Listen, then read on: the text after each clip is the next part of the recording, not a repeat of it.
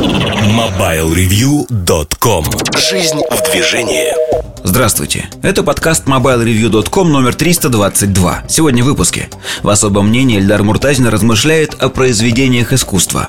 Штучки Сергея Кузьмина посвящены в основном Division Тома Кленси В обзоре новинок Fitbit Blaze, а в кухне сайта речь идет о двойных смыслах. MobileReview.com Особое мнение Всем привет, с вами Эльдар Муртазин и рубрика «Особое мнение». Совсем на медне давеча вчера, гуляя по Риму, замечательный вечный город, где все пропитано историей, я столкнулся с такой мыслью, и мы ее обсуждали очень, так обсасывали с разных сторон. И до Рима это были другие города, другие страны, в которых с этой мыслью, в общем-то, знаете, как подбирались к этой мысли. Мысль банальная, очевидная, но очень часто она не приходит к нам в голову. Мы живем во времена, когда э, перед нашими глазами есть огромное количество, ну, допустим, произведений искусства. Не просто огромное количество, а их очень много. Их чрезвычайно много. То есть, когда мы смотрим на художников эпохи Возрождения, на художников из других времен, мы видим, что ну, вот отличаются техники, там, прерафаэлиты, рафаэлиты, неважно, архитектура. То есть, очень много было уже всего изобретено. И красивые вещи. И зачастую, сравнивая себя или там, талант другого человека, мы его сравниваем не просто с кем-то конкретным, мы сравниваем его со всеми его предшественниками. А, мне очень нравится фраза Олега Меньшикова, который рассказывал про свою бытность э, в театральном в театральной школе, насколько я понимаю. И он рассказывал о том, что там был некий преподаватель, который говорил, что ребята, вы все можете стать хорошими актерами. Вы можете быть вторыми, третьими, четвертыми, пятыми. Вы можете занять какое-то место. Но первое место за вас уже занял такой человек, как а, Чарли Чаплин. Чарли Чаплин занял это место, и вы уже не можете быть первыми. Вы будете всегда, вот вы можете выбрать какое-то место, но вы первыми уже не будете. Это звучит смешно, но на самом деле это очень глубокая мысль. Глубокая мысль с точки зрения того, что очень многие вещи изобретены. И во многом первоисточник вот причина зарождения там, того же современного искусства сегодня, которое мы видим и которое многим не нравится, когда люди перформансы устраивают совершенно странные, пытаются выделиться. Ну, кто-то просто глуп, кто-то бесталант, бесталанный, кто-то имеет талант, но при этом понимает, то есть человек умный понимает, что выделиться он не может. А тот же Сальвадор Дали был не глупым человеком, он был хорошим художником, но не гениальность Дали, вот как ее называют сегодня и трактуют, она вовсе не в том, что он был каким-то художником запредельно хорошим. В его поколении художников, кто рисовал а, сюрреализм, очень много, немцев много. И а, проблема-то в том, что для немцев, например, тех же, в том, что они не смогли выделиться, они не смогли устроить такой self-promotion, если хотите. А Дали смог. Дали своей жизнью, он свою жизнь превратил в нескончаемый праздник жизни для того, чтобы показать, смотрите, ребята, я вот такой секой, я умею вот так, так и так. И это реально круто. Круто с точки зрения того, что мы запомнили Дали, не запомнили других. И вот та мысль, которая возникла, и к которой я вас подвожу, что мы привыкли вольно или невольно сравнивать э, с лучшими, с лучшими а, произведениями искусства, книгами, фильмами. И, конечно же, для молодых художников зачастую это означает еще один уровень сопротивления среды, еще один уровень, который надо преодолеть. Потому что вас всегда будут сравнивать с лучшими. С худшими никогда не сравнивают. А сегодня дотянуться можно до лучших образцов со всего мира – И вот это сравнение всегда, оно говорит о том, что это лучше. Хотя, с другой стороны, знаете, это тоже такая житейская мудрость.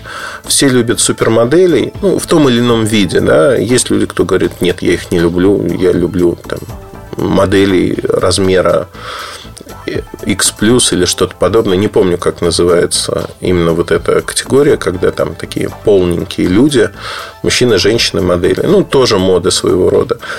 А, что я хочу сказать, что, ну да, наверное, да, но если посмотреть реальную жизнь, то, конечно, женится, выходит замуж за обычных людей. Иначе бы вообще весь мир замер, моделей на всех бы не хватило.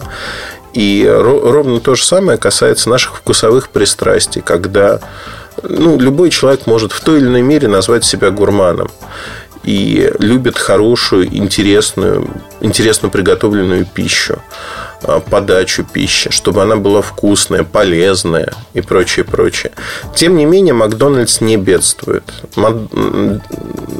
Как это называется?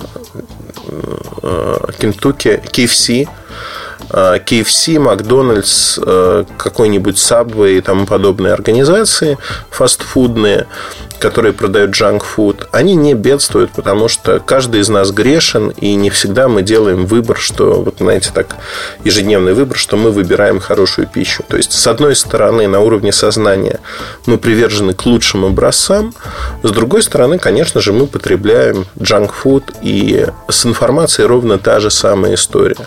Мы зачастую любим красивые, хорошие вещи, но покупаем в Икее уродливые столики, например, да, потому что просто встает вопрос, сколько стоит неуродливый столик 14 века или там эпохи Людовика XIV, короля солнца, ну, как бы стоит несоразмерно тому, что мы можем себе позволить.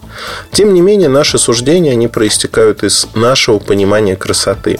Отдельная тема, вот отдельная богатая тема, что такое красота, каноны красоты, потому что то, что для одного хорошо, для другого плохо, и на каждый товар найдется свой купец. Кому-то и лягушка мила, красота в глазах смотрящего, но вопрос заключается в том, что все-таки есть общие каноны красоты, то, что мы вот четко знаем, что вот это мне нравится, а вот это нет. Я вот сейчас признаюсь страшные вещи, ну, наверное, страшные вещи для итальянских экскурсоводов, гидов, которые подводят вас к скульптуре и говорят, это копия э, скульптуры Фидия, позднеримская копия, копия с копии. И вот посмотрите, этой скульптурой, например, восхищался Микеланджело. И ты смотришь на нее и понимаешь, что ну, она тебя уже не трогает, потому что на тот момент, вот тогда, да, это действительно было огромное достижение. И ты видишь, то есть вот прокручиваешь, что да, это достижение. Но сегодня даже в повседневной жизни ты видишь не только копии таких скульптур, ты видел уже скульптуры, которые намного лучше сделаны.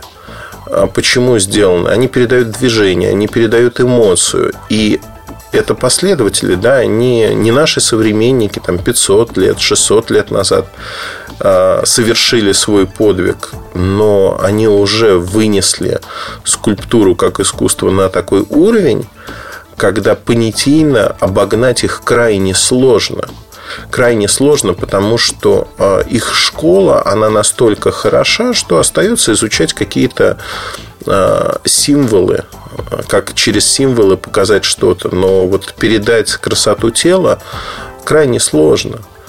Крайне сложно, потому что они это уже сделали. Сделали за всех нас. И соревноваться с ними ну, тяжело. Тяжело по многим причинам. И вот это всегда возникает то, что сравнение идет с лучшими. Поэтому то, что вы э, получите, ну, неважно, чем вы занимаетесь, всегда, э, если вы там, пишете книги, то есть есть ситуативные вещи, но если вы художник в той или иной мере, всегда вас будут сравнивать с вашими предшественниками, и выделиться крайне тяжело. Вот это становится своего рода проблемой. Э, какие вообще способы решения этой проблемы? а, потерять наследие предков. Потерять наследие предков а, в какой-то катастрофе, когда снова возникнет потребность в том, что а, свой новый прокситель появился, еще что-то научились делать. Да, это можно сделать. Ну вот посмотрите на ювелирные изделия. В ювелирке очень много новых имен. Новых имен людей, кто делает красивые вещи, делает эти вещи очень необычные, и разнообразие огромное. Глаза разбегаются. То есть художник, как мне кажется, настоящий художник дорогу себе пробьет. Но идея, о которой я и захотел поговорить, о том, что мы, как человечество, накопили огромный объем знаний в каждой области и постоянно на бытовом уровне, ежедневно сравниваем с лучшими образцами то, что мы видим перед собой. И это, конечно, имеет обратную сторону медали. То, что зачастую люди, кто мог бы пройти дорогу до конца, ну, их отпугивает это. Отпугивает то, что придется потратить 10, 15, 20 лет, чтобы достичь уровня своих предшественников и дальше шагнуть еще дальше. И это не гарантированная дорога, что вы сможете это сделать. Возможно, вы не сможете этого сделать. Тогда, конечно, возникает вопрос. Возникает вопрос очень простой. А как же я как же я пройду по этой дороге, что же я сделаю, как же у меня все это будет. И вопрос, на который ответа, вот прямого ответа на сегодняшний день у многих нету. Как мне кажется, если вам это нравится, вам нужно этим заниматься и нужно идти в этом направлении. На этом все. Удачи, хорошего настроения. Пока. MobileReview.com